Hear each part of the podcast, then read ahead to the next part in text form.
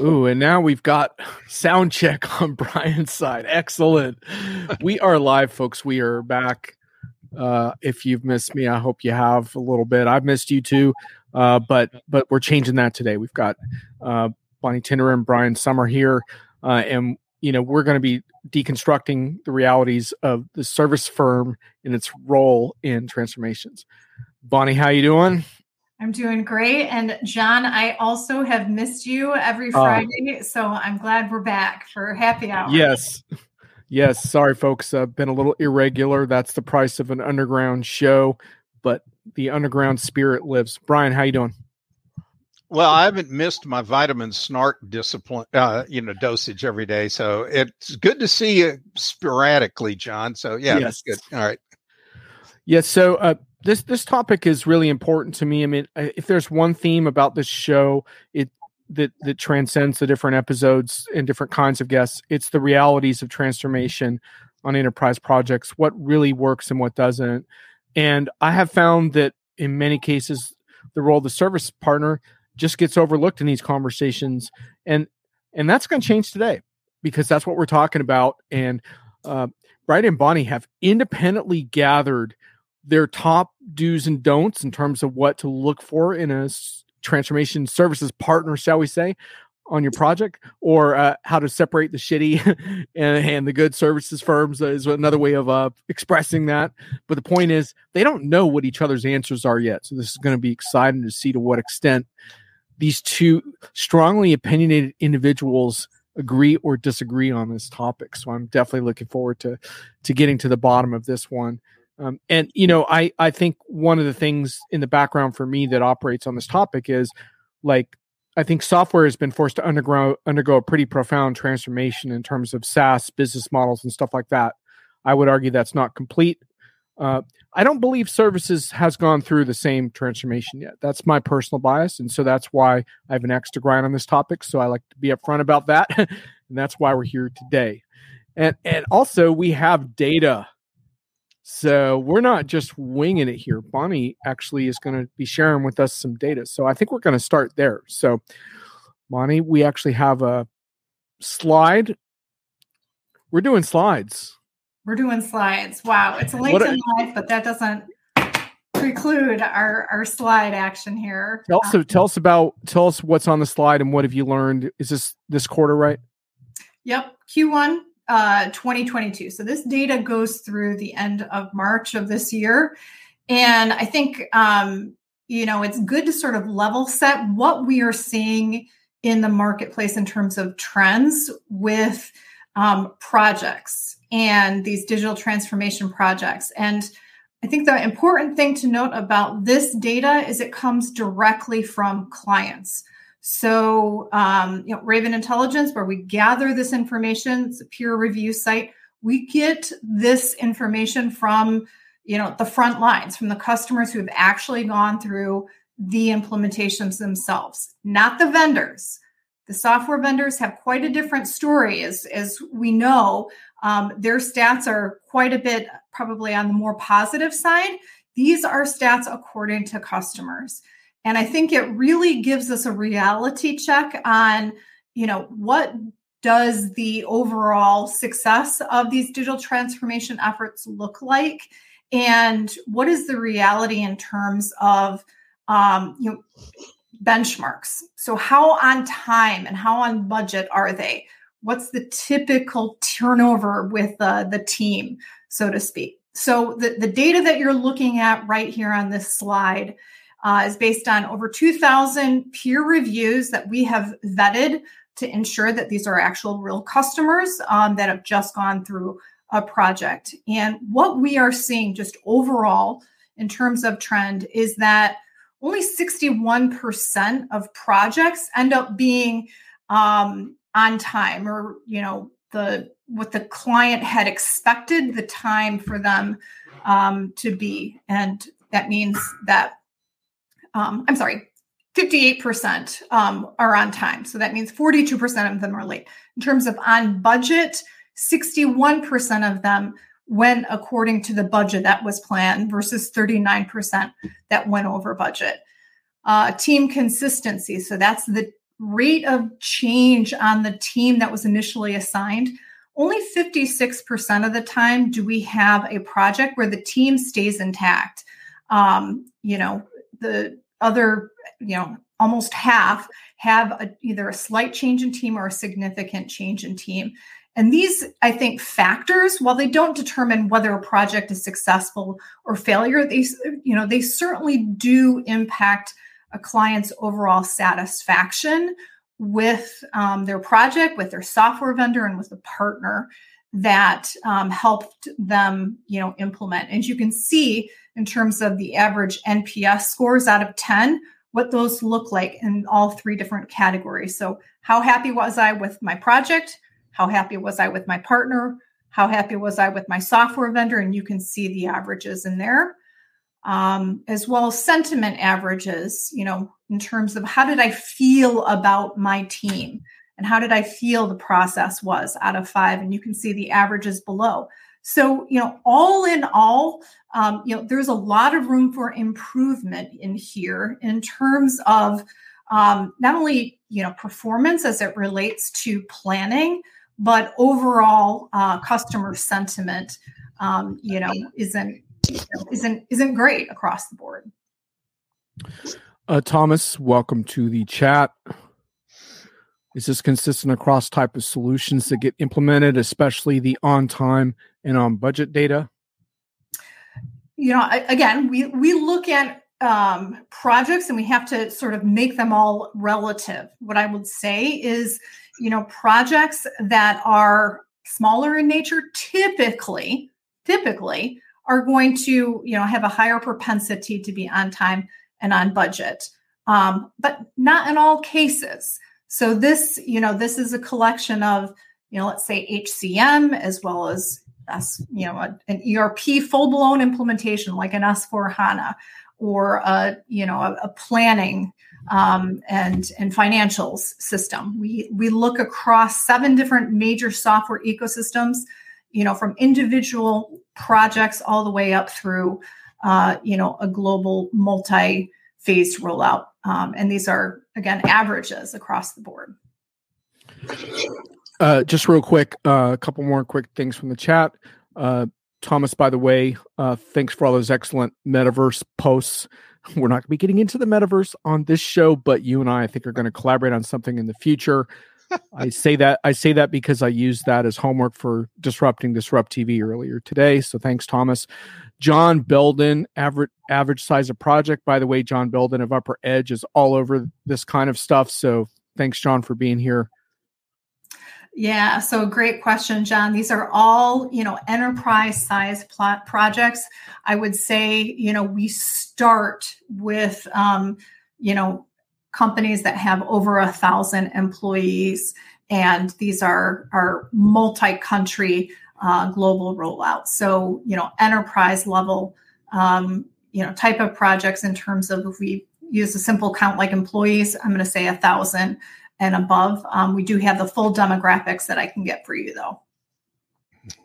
Sorry, Thomas, but enterprise projects uh, are when when we get to the metaverse, all these problems are going to go away anyway. So it's not worth discussing that today, but another time.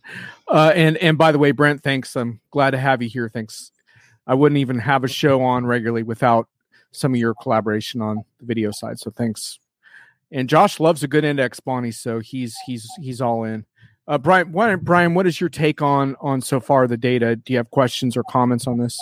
So my first one is, uh, and it ties to the first bad thing I see from bad uh, firms who aren't going to help with the transformation, and that is there are companies, a lot of service firms that just phone in the proposal. They don't even bother to show up and, you know, walk the halls, talk to the customers, the users, whatever, to really find out what's going on. And therefore, all they're going to do is they're going to deliver a very generic solution without, um, uh, you know, without any real transformative capability. It's just a in the can deal that follows the standard method and practice.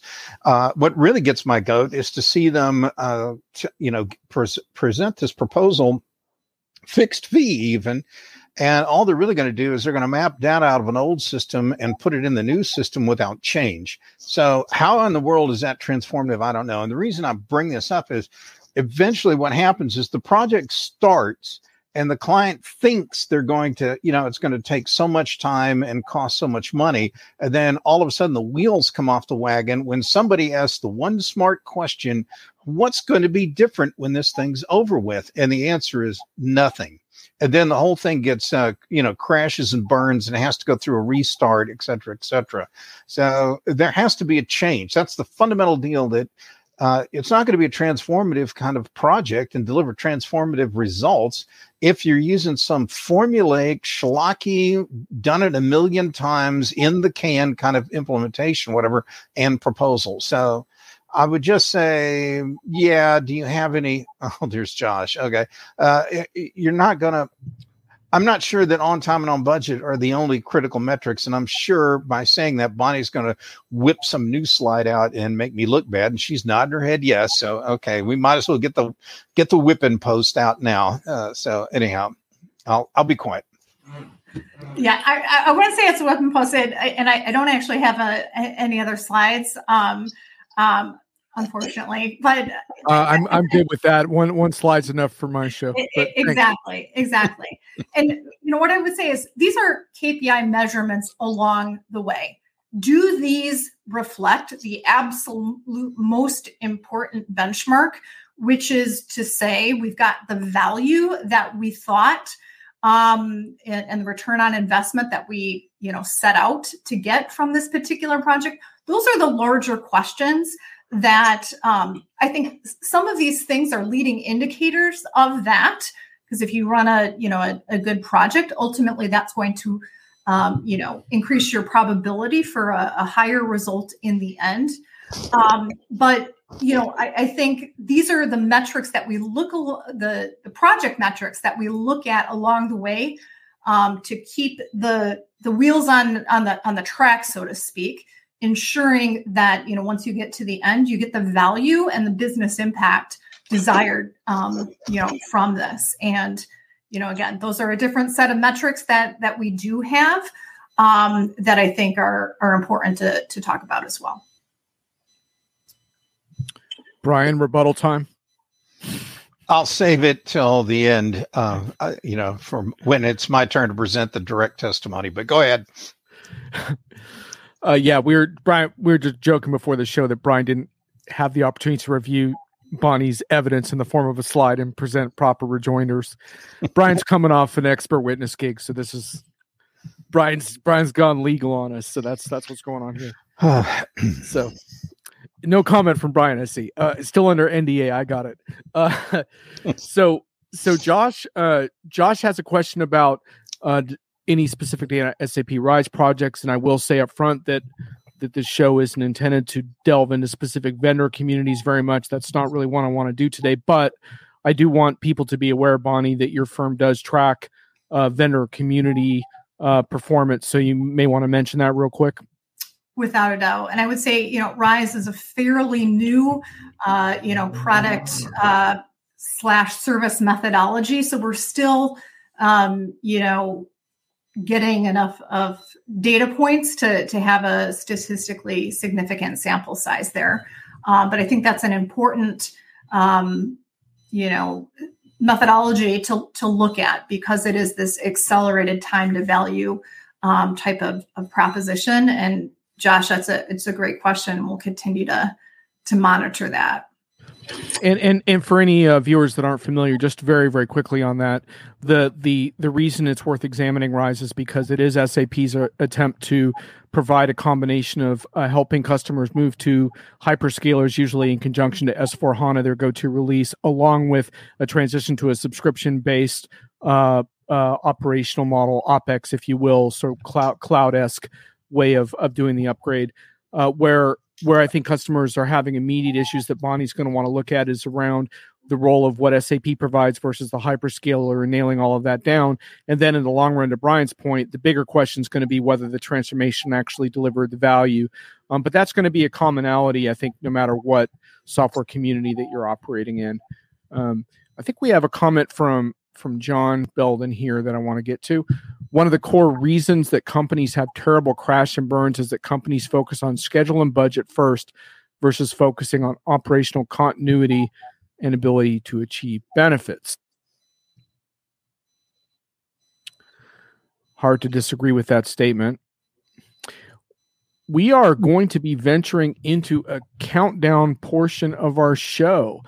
The countdowns are going to basically be the how how service firms to avoid is basically one way to think about it or perhaps the shitty characteristics of services firms or don'ts as i think uh, bonnie has organized her list. So this is going to be fun because as i said at the top brian and bonnie have not seen each other's answers to these vital questions. Before we do that any any final comments uh, before i remove the slide deck? Brian do you have anything more you want to add to what we have so far? All i'll say is that um, I actually consulted this great uh, resource material. It's uh, Star Trek Deep Space Nine, the Ferengi Rules of Acquisition. So this these are all the rules you need to get a a, uh, a great software implementer. You know, I've I've consulted them all in here, or I, or at least I'll say I adapted the ones in here that work for the software industry. So anyway, well, with that as a tease, Brian, I I, I can't stop now. We got to get into your give, give us one of your tops. I, I know you have a couple extras too, so that's good. So where do you want to start? So one of my top ones, uh, I'll start right at the tip top, and that is, uh, I think the best the best service providers walk in the door with intellectual property, concepts, ideas, designs, process flows, everything that shows people what is the art of the possible. They're not in there talking about speeds and feeds and how, you know, and their quick implementation methodology. They're talking about different kinds of outcomes that somebody could get. And uh, that's what you want to hire. You want to hire somebody who's going to take you to the end of some great journey, not somebody who's just going to show you how to gas up your car. So that's my first one right there. Uh, no arguments there. Uh, is that from your bad list? Because I want to do the bad list first. Oh, well, the bad one, the corollary to that is they just phoned in the proposal with no original thought or anything else. So we'll. we'll uh, yeah, the dial, the dial in. Okay, the uh, the boilerplate RFP mechanism. Yeah, in fact, yeah. anytime anytime anybody shows up with uh, doesn't even show up, just phones in the proposal with a rapid methodology and all that, then you know um, uh, you might as well just toss them out the door. You're not going to get anything out of them. Uh, Brian, it's a little bit of a side topic, but I, I take it you're optimistic about AI generated RFPs. Then uh, this is excellent. Um, only only in the metaverse. Okay. Uh, so. Okay, Thomas. There's your metaverse reference. Uh, okay, so so so Bonnie, we'll, give us one of your don'ts of services of partners to avoid. Um, don't assume that because you're interviewing a, a consulting firm that has a big brand, right? So they're part of the big four or mm-hmm. five. Um, and, you know, they advertise at the airport that they are going to be the best solution for your project. The data that we have there shows no correlation between the name brand of a firm and the customer success. Um, instead, you want to look at the team, the approach, and you want to look for fit more than um, you know a lot of hype around that particular vendor is that you really want to understand that they have done projects just like yours successfully and that they have a proven track record of success. And by proven that means that you can point back to other customers like you in your industry your size the scope of your project that have had um, you know a, a, positive outcome from the project and they have achieved benefits not just was project were projects done on time on budget but you know what was the outcome of a project just like mine you know and and can that firm reference it? That is so much more important than you know hey these guys have a, a huge name in in the marketplace and sponsored the last vendor software you know software vendor party we got an amen from Josh on that one. Thomas wants to know what percentage of clients want to see original content rather than asking for a bulleted list point by point. what do you mean by original content? What what type of content are you talking about? Yeah, Thomas, you want to elaborate on that? I think one I think one thing that's interesting too is that I, I just did a thing with an Acumatica customer where part of their so-called uh, bake off with their partners was uh, was around uh, and of course this varies by customer but they shared actual their own da- some of their production data and asked for some demonstrations based on that. And i think that's pretty powerful to be able to if you're if you're willing to part with some of that and the and the, the firm in question can utilize that to show you what they can do with your data. I think that's another way to get beyond the platitudes right? Mm-hmm. brian you got that look on your face starting to heat up here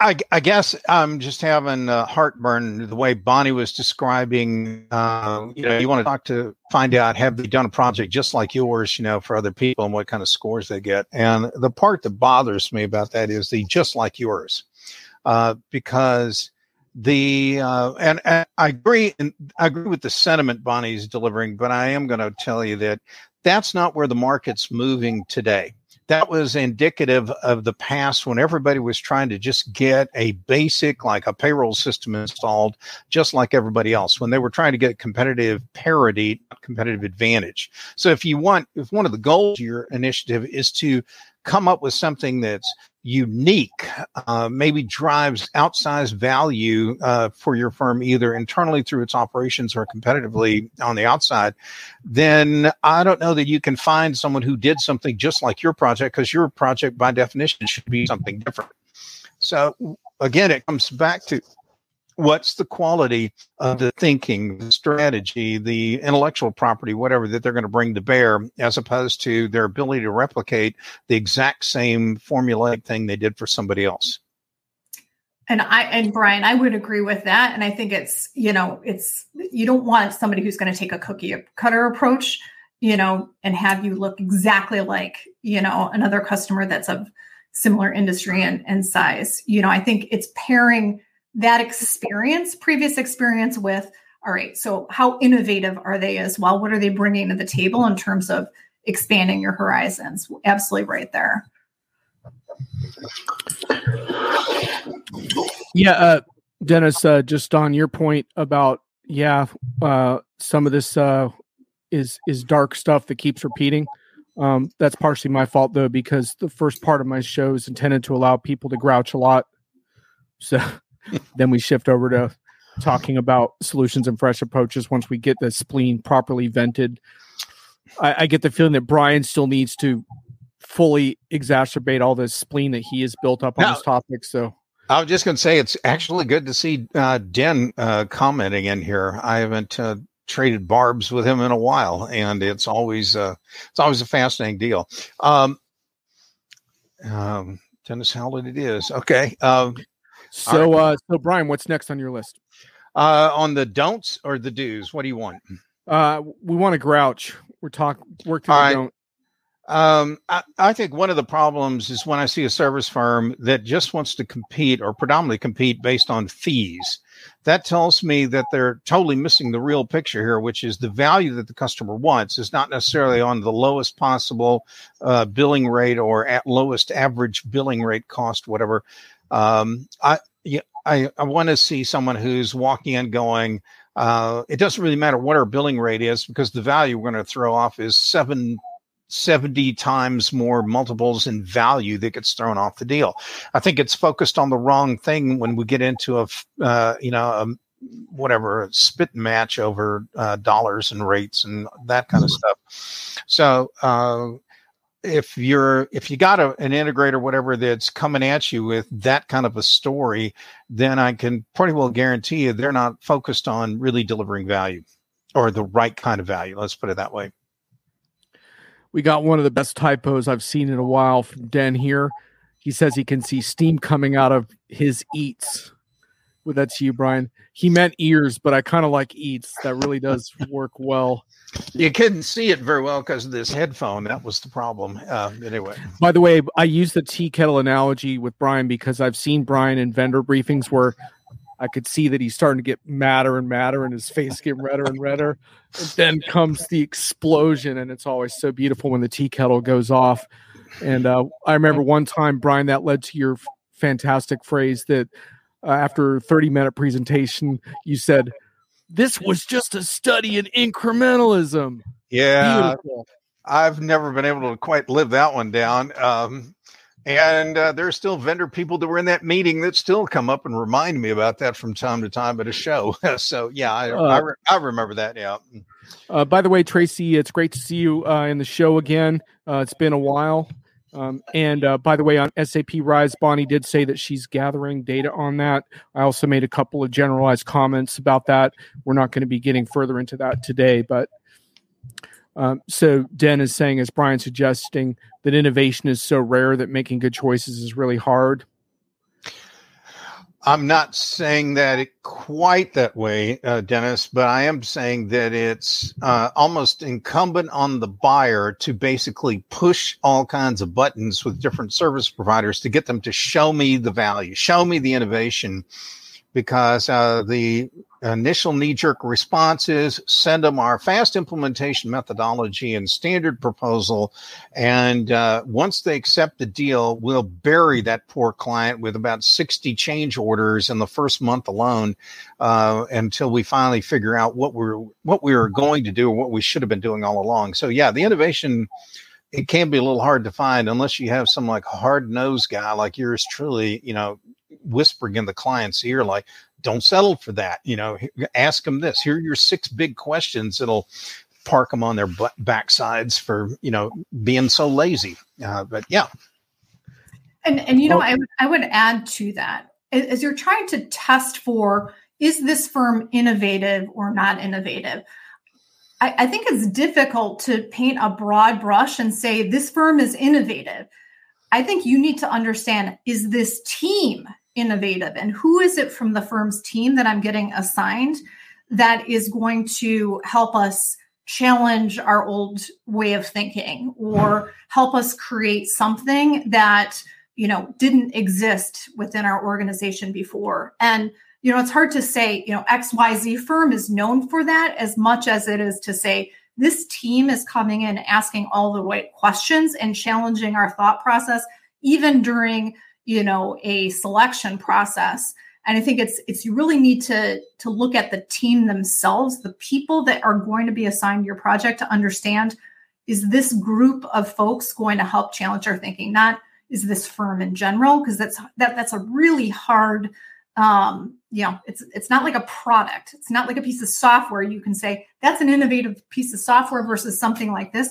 You know in the world of, of software consulting it, it really depends on the team that you get assigned. I mean, sure, there's some higher propensity within firms to have a really solid quality team, but you really need to check under the covers on that team to see is this team innovative?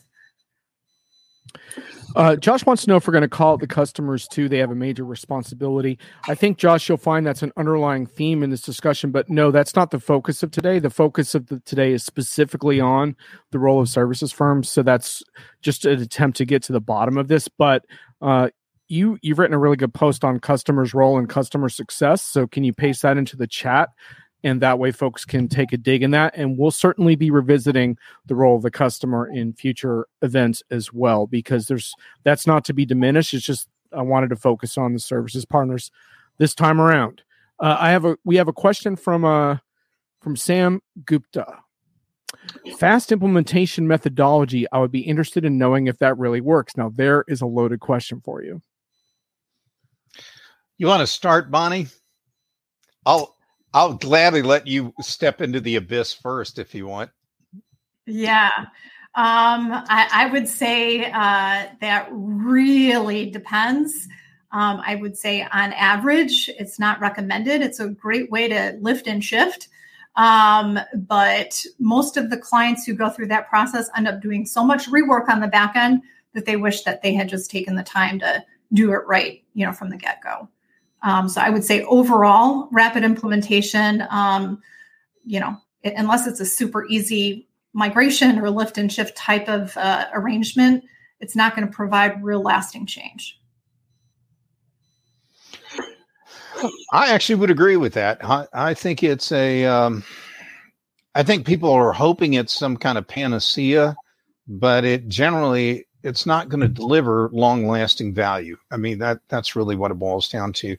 And the biggest thing I, you know I would caution people is you know folks think about it you're for many of your firms you've automated something like your accounts payable system three four five times same with, same thing with payroll and general ledger and the like if you re-automate it one more time, just because you put maybe a modern architecture underneath it or you um, put it in the cloud, but if the functions still work the same way, if the data and data models haven't changed, if you haven't altered the chart of accounts, for example, uh, to clean up, you know, 20, 30, 40 years of accumulated, uh, you know, dust in that thing, then all you did is you just made yourself a slightly newer 1955 Edsel. Uh, you know, what have you got? It's still, you know, it's still not a real road warrior there. Um, anyhow, I, I'm not, I, I'm not sold on those entirely. I can see the value if you needed something quick and fast to get you out of a bind, like uh, your company just recently divested and you've only got 90 days to stand up new systems. I get it. Okay. There is a time and a place for some of these things. I'm just not sure it's the all purpose, do it for everybody kind of solution. There you go. uh, Dennis, yes, that Agile article is definitely relevant. I, I don't have it handy. I'll see if I can dig out the link at some point uh, so I can post it in the chat. Thanks for that. John has a comment. John's posted on blog on Agile before as well large agile developments, how to measure performance and evaluate SIs on delivery. Go. well, John's teeing us up right there with a nice uh, agile development riff. Man, the comments are flying in today. Yeah, yeah, yeah. Pe- people are uh, weighing, and we got some heavy hitters in the chat. Really appreciate you guys going at it there. Comments on agile development as as playing a role in all of this.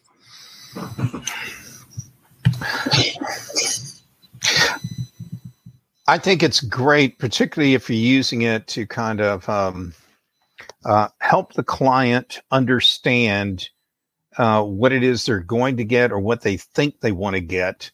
And then that gives you room and opportunity to trot these concepts out, trot out the, the way the new processes flows, screens, forms, whatever are going to look like get that feedback almost immediately and then just keep iterating till you get it uh, right and close. And this would be true whether it's of a package or on the custom side. So, uh, uh, yeah, there's value in that. Um, I'm kind of more of an old school guy, and I kind of like to at least whether it's chalkboard or whatever, and get the stuff figured out ahead of time as much as possible. But I have no problem using some agile stuff once you have the strategy, the direction, and the general concepts nailed. So um, yeah, I, am okay with that. I think I think it can coexist. Thomas also brought in an important point on on uh, on price versus value, which is sort of an underlying theme here. I think he says as a as a consultant, he does his utmost to avoid these issues. Still, clients are often asking the wrong questions, and the estimated price tag is often a major decision criteria. We had some customers that chose another SI, then came back to us when they figured out the chosen partner led them nowhere. So I, I think that ties in a lot to the whole fast, you know, implementation thing, right? Where it's I think uh, Tracy referred to it as a race to the bottom, but that race to the bottom I think goes counter to what Brian's talking about, which is that projects today for the most part need to transform your circumstance, not just change your software provider. Correct. It is a different mentality. And I and I want to I want to take that and sort of um, transition into one of my other don'ts. Um, you know, I, I think it's you know don't be unclear on how you're going to measure performance contractually. So I think that the question just popped up. So how do you measure SI performance and quality? You know, it's a it's a great question. You want to have defined you know, for whatever scope of work that you're doing, you know, very, very simple objectives and and outcomes that you can tie back into that that particular statement of work whatever it is i mean there's there's the easy things that we looked at you know was the project done on time was it done on budget did you switch out my team Um, were there change orders that came up that should have been addressed, you know, during the the scoping phase? All of those things are those are the easy sort of KPIs that you can that you can put in, you know, contractually to ensure, you know, um, or those are indicators of success. But if there's certain things that you can tie as the outcome for a particular project, mean, those are the real things that you can go back and and reevaluate the partner um, on to say, you know, was this partner somebody I'm going to use again for future projects? And you know, based upon what we're seeing, is you know 60% of clients will go back and use that same partner for additional projects but a full 40% of them will say you know they, they, they may have you know checked the boxes with you know delivery but it didn't you know it left us wanting so i think again you know very you know simply it's what are the outcomes or what are the business impacts as a result of the statement of work that you've put a box around and that's really where you measure performance yeah, and and and I guess I would add that I think I have a couple of comments on measuring performance. I was going to save a couple of them to the end, but I think one of them that I strongly believe in is is not it's like different KPIs, but also how do you come up for air more often? Because very often on these troubled projects, it doesn't just end when you pick the right partner. And and a lot of times what I see is customers don't seem to come up for air often enough and, and find ways of saying, How are we doing? and and and having an objective way of kind of looking at that or some something closer to objective right as opposed to what we used that I used to make fun of in this business is golf course relationships that are unfortunately still too rampant in our industry right? Where oh yeah we do all we get all the firms business on this software or whatever. And it's like well why? You know because you because you have access to a nice golf course uh, that that shouldn't be the reason. So so coming up for air and making course corrections, I think, is a really big missing piece when we talk about how to avoid repeating past mistakes. Are there any um, more don'ts from the list? We covered a lot of don'ts. I think just answering the questions. Brian, do you see anything on your don'ts list we haven't covered? I got a bunch. Uh, I'll just rattle them off real quick, and then you can decide if you want to waste any time on air. We can talk about one or one of them. Let's say um, idea uh, you don't want to pick vendors um, uh, who do not disclose their conflicts of interest. Are they going to shove you into a solution you probably didn't want or is not right for your firm? Um, do you want uh, that you, you don't want to deal with a vendor who doesn't have or care or produce any kind of um, strategic customer reviews. You know, they they should be able to show you reviews of work they've done for other customers that really focus on some of these great kind of forward looking deals. Somebody who just talks about, and we implemented this product somewhere, you know, so what? Uh, you don't want uh, to pick somebody who has no multinational project capability. Uh, I'm astonished how small my little company is, and yet I'm every year I'm doing projects somewhere around the world, uh, and yet you try and find uh, a lot of implementers in particular, and they can only do something if it's within a you know a 50 minute drive of where the person's located out of. That's not going to create a great project success deal if the um, if the service people are geographic bound or the company has no idea how they would operate, behave, or anything else across borders. That's a few of them. Bonnie, what are yours? I'm sure you got six slides. Uh, so, what, what do you got on your list? Yeah. Um, so, don't go into a project um, without a clear people definition. And as much as it is the people side of the equation from the partner size side, as it is your own internal team. Um, you know, these massive projects become so much more unwieldy because they take many years to complete. And lo and behold, you have three, you know, team turnovers during the process of that. I think there's more success that's realized when you can take and break the project up in phases, but ensure that your people, the people side of the equation, doesn't turn over to the extent that you can um, that you can really control that. I mean, with the you know the way of the world right now and the Great Resignation, that's really tough.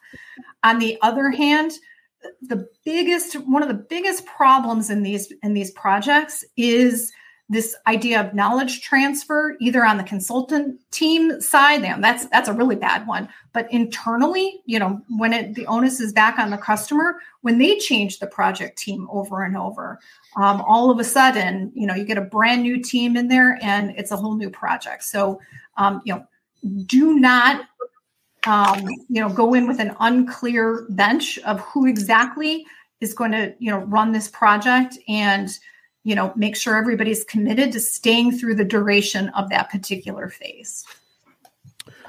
Tracy has uh, rolled out the misery kpi how did the project feel? Was i the client miserable and stressed out the whole time? So it's an interesting valid point i think around like do do miserable projects lead to great outcomes? I would guess probably not most of the time. Well let, let's stay on that for just a second. Um, I think the best clients actually are looking for not just a technical implementer, but they're also looking for someone who's going to be a bit of a consultant. That consultant is going to help them with either personnel issues, change management training issues, those kind of things. So that's all in the bag. Uh, that should be there for any project. But more importantly, I think what a lot of uh, integrators, consultants, whatever need to realize is that the customer is actually paying you for a very non-technical outcome and that is they're paying you to drive and force them to change. You've got to get them out of their comfort zone and you've got to make them comfortable with moving to a new reality uh, uh, you know a metaverse set in the physical world if you will. Uh, but you got to get them to a new destination a new point x. And if you're not making them uncomfortable a little bit, then you're probably not doing your job. Uh, you know, you're not being paid to just follow orders and just do some blind kind of stupid thing just because somebody's going to pay the money for it. Uh, because if you do that, you have no integrity and you have you deliver no value, and it'll hurt your reputation in the long term, and you don't want to be known for that. So, uh, yeah, I, you know, if you're not you're not driving change, particularly if we're looking at these transformational projects, you better be driving a whole lot of change and you need to be in front of what that entails and what that means. And if your client's getting uneasy or nervous, whatever, it's because you're not communicating, you're not um, uh, as far ahead of the curve as you think you are, and the client's getting concerned that you don't know what you're doing. So you either need to go get the right talent, get smart on what you're doing, but whatever, realize that you're paid to make change happen you're not there to help them enshrine their old habits. John's heard me talk many times where I say that nostalgia is not a strategy, and you're not there to reinvent the nostalgic view of the way that Grandpa used to run the company in aught seven. So anyway. Josh says, uh, per what Brian says, the partner is often what I call the adult supervision. They need to lead, sometimes from the front, sometimes from the rear. Mm-hmm. Yeah, that's why I wear a pair of size 13 shoes in case I'm on the rear and I got to keep kicking that client, you know, moving them across the finish line. But that's exactly right. That's exactly right. Um, I mean, there's like a saying if you're not pissing somebody off, you're not doing anything really, you know, that big. And I mean, these projects are not going to feel great. Um, you know, but I think there's a difference between misery because the project is not successful and misery because change is hard and you have to understand like what misery is it? Is it misery because you're consulting or your partner sucks? Or is it because they're really pushing the envelope and making you do things that you haven't done before? And sometimes it's like you know tracy says it's that tough love that really um you know causes true transformation. And so i think you know it, it's you know sometimes it's who do you survey about whether a project is is successful? And I, I, think you need multiple points with on the on the project team not just the executive decision maker um, or the executive sponsor but you know individual project team members as well as the, the team lead. And you'll probably get a variety of answers in, in terms of how do i feel about a particular project uh, just Naren, real quick. Uh, thanks for covering the topic. Will there be a transcript or summary published? Uh, so uh, I do publish three plays uh, on YouTube, and also I have an audio channel, busting the Omni channel with podcast audio reviews. I don't do transcripts, uh, but if you ping me, I'll send you a transcript. I don't publish them. I've never been asked for one summary not so much because uh, i think the devil's in the details so i don't think a summary would add a whole lot of value but sometimes i do write about these on diginomica so but feel free to ping me uh, individually if you want a copy of a full tra- machine transcript AI transcript, if you will. Uh, Tracy uh, has a comment. You can't see me, but I'm raising my hands in the air. It's like a combination of tough love. Don't forget to love. This is hard for them. Config is the easy part. It is people, process, politics part that I get paid for. I call it momming them. there you go. Soft, yeah, skill, soft skills for the win. I think a lot of people forget that these kind of projects they're financial, technical, emotional, political. Um, give me a minute. I actually I actually testified on this point. There were like eight or nine attributes, whatever that rattled off like that. But yeah, these are multifaceted uh, initiatives that have all kinds of additional dimensions need to be addressed, and a smart integrator knows that. In fact, probably one of the most um, one of the most interesting and insightful books I ever read about how to run projects actually was a child rearing book I read uh, decades ago. And I learned probably one important lesson that children hate change. And uh, little kids, you know, are very comfortable with the fact that if mom always is the one that takes them to uh, school, dad takes them to the soccer practice, whatever, if the parents switch roles, it just causes all kind of grief for the kids, you know. So they love constants and what I learned about clients and uh, project team members is uh, adults are nothing more than older children. And, uh, you know, so they don't like change either. And unfortunately, you've got to help coach them and move them through the process and get them to get, you know, across the threshold. So, John, do we want to take a different tack and talk about some of the good things now? We do. Uh, but uh, just real quick on John's got a tip which kind of leads itself into that. He says the best question I found to ask an SI is this. Uh, John Belden says, "What are the big decisions I'm going to have to make, and how are you going to help me make those decisions?" That will be a leading indicator if they are really going to help drive change. Thanks, John, for that. So, so yes, uh, part of the job in this program is to shift away a little bit from bashing the BS to providing some some ideas on how to move forward that are hopefully not just the same things we keep hearing, but hopefully some new ideas. So uh, Brian and Bonnie have independently prepared their lists, and while we don't have a whole lot of time left, uh, we are going to we are going to make sure we hit on the the ones. So uh, Bonnie, do you want to start this one uh, with some of yours? I probably maybe pick a few of them, and we'll do like a couple batches. Mm-hmm.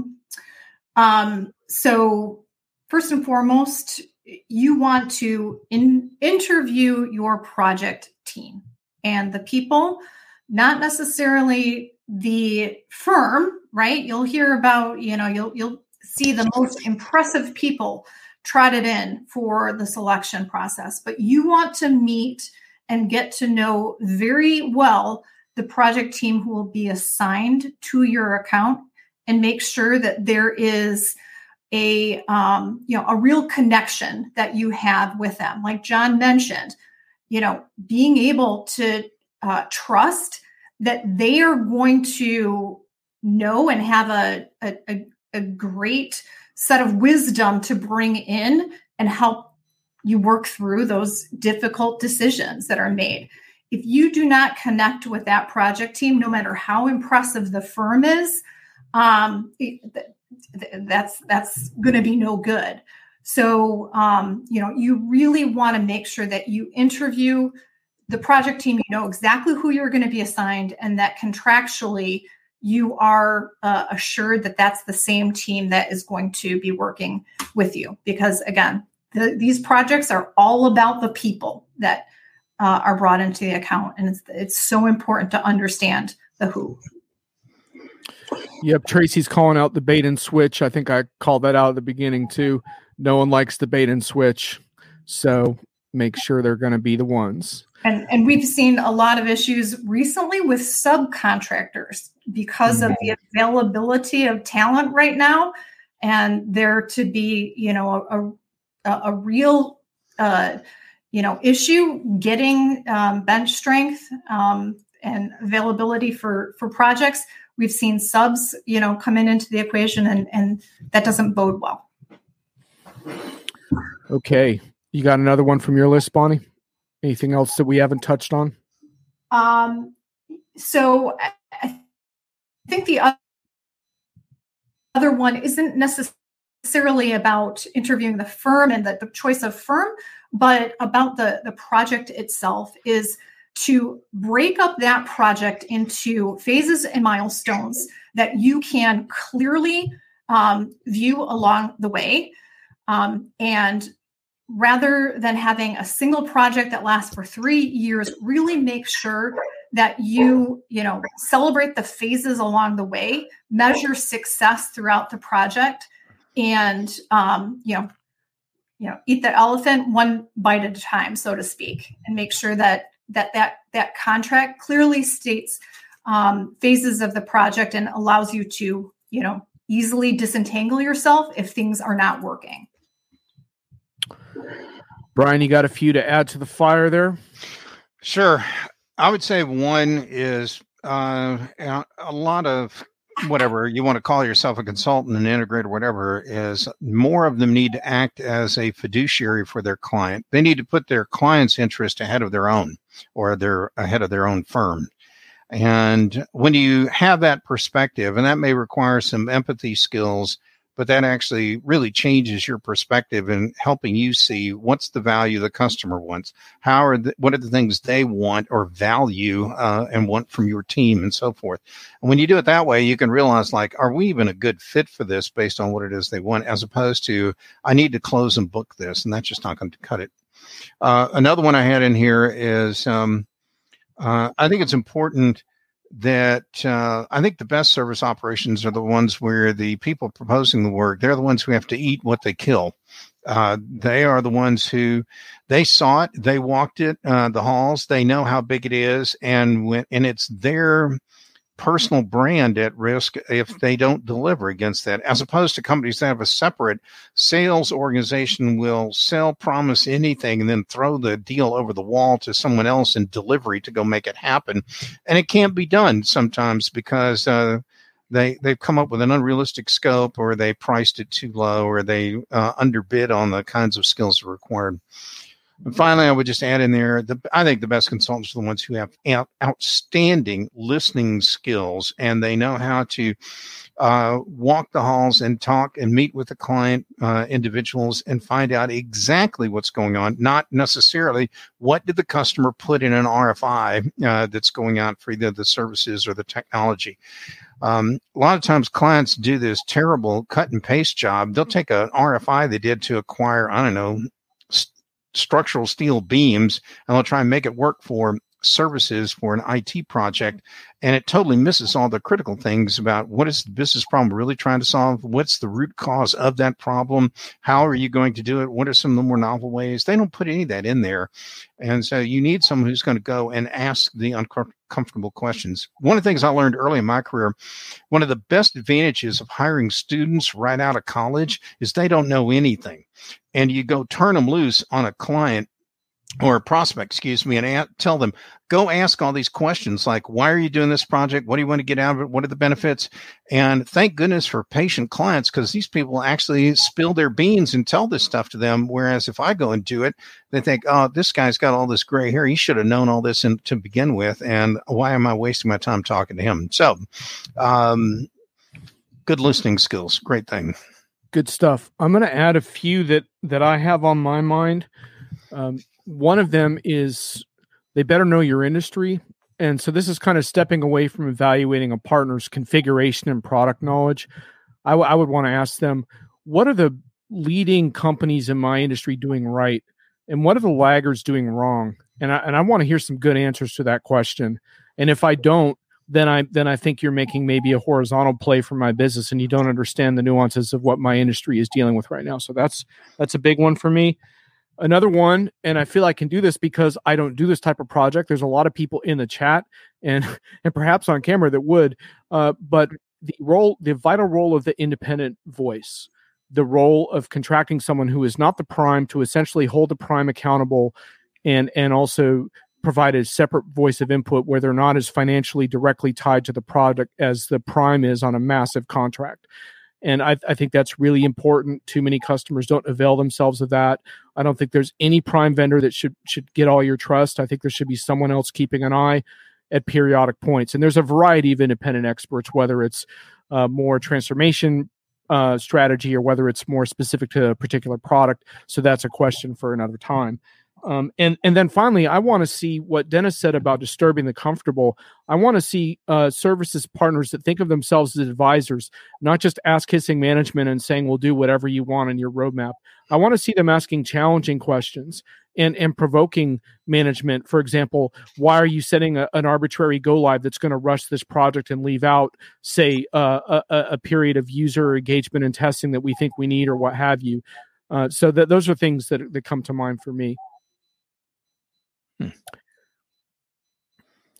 And we have a few more minutes too. So those of you in the chat, uh, we will, you know, linger for a few. But if you have some final points and tips or questions, now is the time. Wow, we've had an awesome uh, chat today. A lot, a lot of brain power. I'm also going to post John's, cu- excuse me, Josh, Josh's customer success link in case you didn't see that earlier. This is essentially honing in on the role of the customer in all of this which is also a really important conversation that we haven't totally focused on today. Though I think if you read between the lines, there's plenty of stuff for customers to act on here. But uh, but yeah, that's probably Josh uh, subject for another uh, show. Well worth looking at. Brian, what's on your mind? So off, uh, just keying off of Josh's comment. Um, you know, uh, you do need the the client does have some responsibility for this stuff. And uh, what's interesting is, I, w- I recently did a big uh, Factory of the Future uh, project, and the client had some of the uh, wingtip wearing um, management consulting firms uh, working with them on some aspects of this big change transformation. They had a couple of systems integrators that we know and others. And it was funny, none of them actually had the big picture. And uh, even though I wasn't, my team, we weren't there to solve the big picture problems, we kept surfacing the right kind of issues that their management team needed to focus on. And uh, so, where do you find yours truly uh, having a chat with the CEO on a Zoom call and the executive committee going through what are the other kind of structural changes they're going to have to make and why? And, and it, and it's fascinating if no one on the project's willing to step up and get that 50,000 foot level, then how do you know your project's really going to align and everything else? And sometimes the clients themselves don't know what that is. So I, I do agree with Josh that sometimes the clients are their own worst enemy, but I, I have to remember and remind myself that uh, most clients only replace like their ERP system once every 10 or 20 years. So they're not, they don't do these things every single day. I may be in the middle of these kind of things that Josh can be in, in you know, frequently, but most client personnel are not. And I think we have to have that kind of, we have to remember that. And if you're going to be a great consultant, integrator, implementer, whatever, you need to remember that this is not what your clients do as their day job. And you're the one who has to help them get, you know, find, think about all these upcoming issues and what are the strategies they're going to have to mitig- use to mitigate some of the challenges that come up. Yeah, uh, Den Howlett doubling down on the emotional and political elements are more important and everyone misses that aspect. And i think that's a really good aspect to bring out during this sort of notion of how a customer would evaluate a firm and getting back to tracy's comments around what if you're friggin miserable on your project? And and there is that sense in which change is emotional right? And and and so there is that you know that you know that sort of midwife thing does come to mind a little bit right? That that that maybe we're a little too narrow in how we define the skills of successful consultants and we need to think more about people that really understand the trauma and adversity that people are going through right now in, in their lives and how that is such a factor in in their buy-in to these projects and whether they should actually even give a crap and even care about a successful result. So. Uh, well, I don't want to suck all the oxygen out of the air here on this one, but um, that you're right. And let me just add this a little bit. Clients, um, if a client doesn't feel that they, that you are uh, not only protecting their confidence, but you're also sharing with them some of the challenges of what's coming up in their company, then they don't really feel that you're acting possibly as the best consultant you could be. Uh, I mean, they're looking for you to be almost an extension of their organization, and that requires that you that uh, you you know you you're gonna you're going to get pushed into situations if you're doing your job well. They're going to want to know what do you think about my own employees uh, that are helping you out on this project. And you better have a response for that. How are you going to handle that? You know, your job is not to just you know, install something, set some configuration switches, and then go away. If you think that's what it is, then I, I hate to tell you, you're not a high value add kind of player out there, and your career may be limited as a result. And what we need to think about is since this pandemic and everyone's been trying to do work virtually, it's a lot harder for people to actually create those kind of connections with the work the workforce of the client as well as with the management of the client. And it's hard to understand is somebody lying to me? Are they telling me a story? You know, who's um who can I trust? You know, are they really going to get something done? How do they I know that they actually finish their deliverables? I can go on, you know, where in a on-prem kind of world, I can walk around and I can learn a whole lot by um, catching somebody in a hallway and quiz them, you know, Johnny on the spot. So, how do we develop the talent and the teams, the people with these incredible analytical and people skills to be able to know that unless they get out there and actually play in traffic with clients? Because without that interaction, I'm not sure they're going to ever get beyond being just a technical configurator. I would say if you are not a good manager of people, you're not going to be a good manager of projects because there's so much um, you know you, you need a high emotional intelligence to run projects like these because they're so dependent on um, you know involving multiple people and you know managing personalities and change and conflict. And um, so you know you need to have a, have a high eq both on the the consultant side as well as internally if you're going to lead a project. John Belden says the most important attribute of a good SI is to enable your client to make wicked, messy decisions at scale. That's the spirit, John. Yeah. Hey, I, I, wish I wish you would have put uh, a couple more buzzwords in there than just scale. Uh, you know, we could have got uh, you know agile, flexible, and a whole bunch more in there that are. Um, oh yeah, don't forget they can future proof your project as well. That's one go. of my favorites. There we go. Uh, yeah you know let's get let's ring the bell on that one. That's clearly the word of the day future proof but yeah i'm glad this show could future proof all future projects of everyone in the in the chat. Uh you know that that was my goal today and now we're set so you know we did we didn't even have to wait for the metaverse to come along. We just fixed this crap. It's awesome. Uh br- Den is asking, does Brian's observation about the pandemic conditions explain why I've seen limited innovation and more in- incrementalism? Uh, I would say it has challenged uh, some some bigger transformation stuff. And to Den's point, what frustrates me is I've actually seen people drop the phrase business transformation and go to digital transformation and which is a step down because all you're doing is you're now take a manual process and you're using digital you know capabilities to do the same damn thing you did before. Uh, i'm sorry that's not that's not transformative that's just um, you know it's like i i put in a book i wrote about how if you, you change the color of that accent wall behind me to a deeper darker color. I didn't transform the room. I just bought a gallon of paint. And that's what a lot of people are doing with some of these projects. Are called transformative. They're actually just they just bought a gallon of paint. That's it. You know i'm sorry folks. That's not transformation. And i think a lot of people don't do the big transformative stuff because they don't know how to do it in a um, in a uh, more work from home kind of whatever kind of world. But i can't but i can tell you it can be done and uh, and, and i've been there yeah, it's a lot harder to walk the halls, so to speak, as you were saying before, to, you know, get the ear of your people and find out what's happening. Um, you know, you have to do be more creative now on Slack or digital. At the risk of spamming the chat, I encourage folks to search out Thomas's post where he contrasts digital transformation and digitalization. It's it's very effective. And uh, any final comments I saw that. I saw that piece. That was actually very good, Thomas.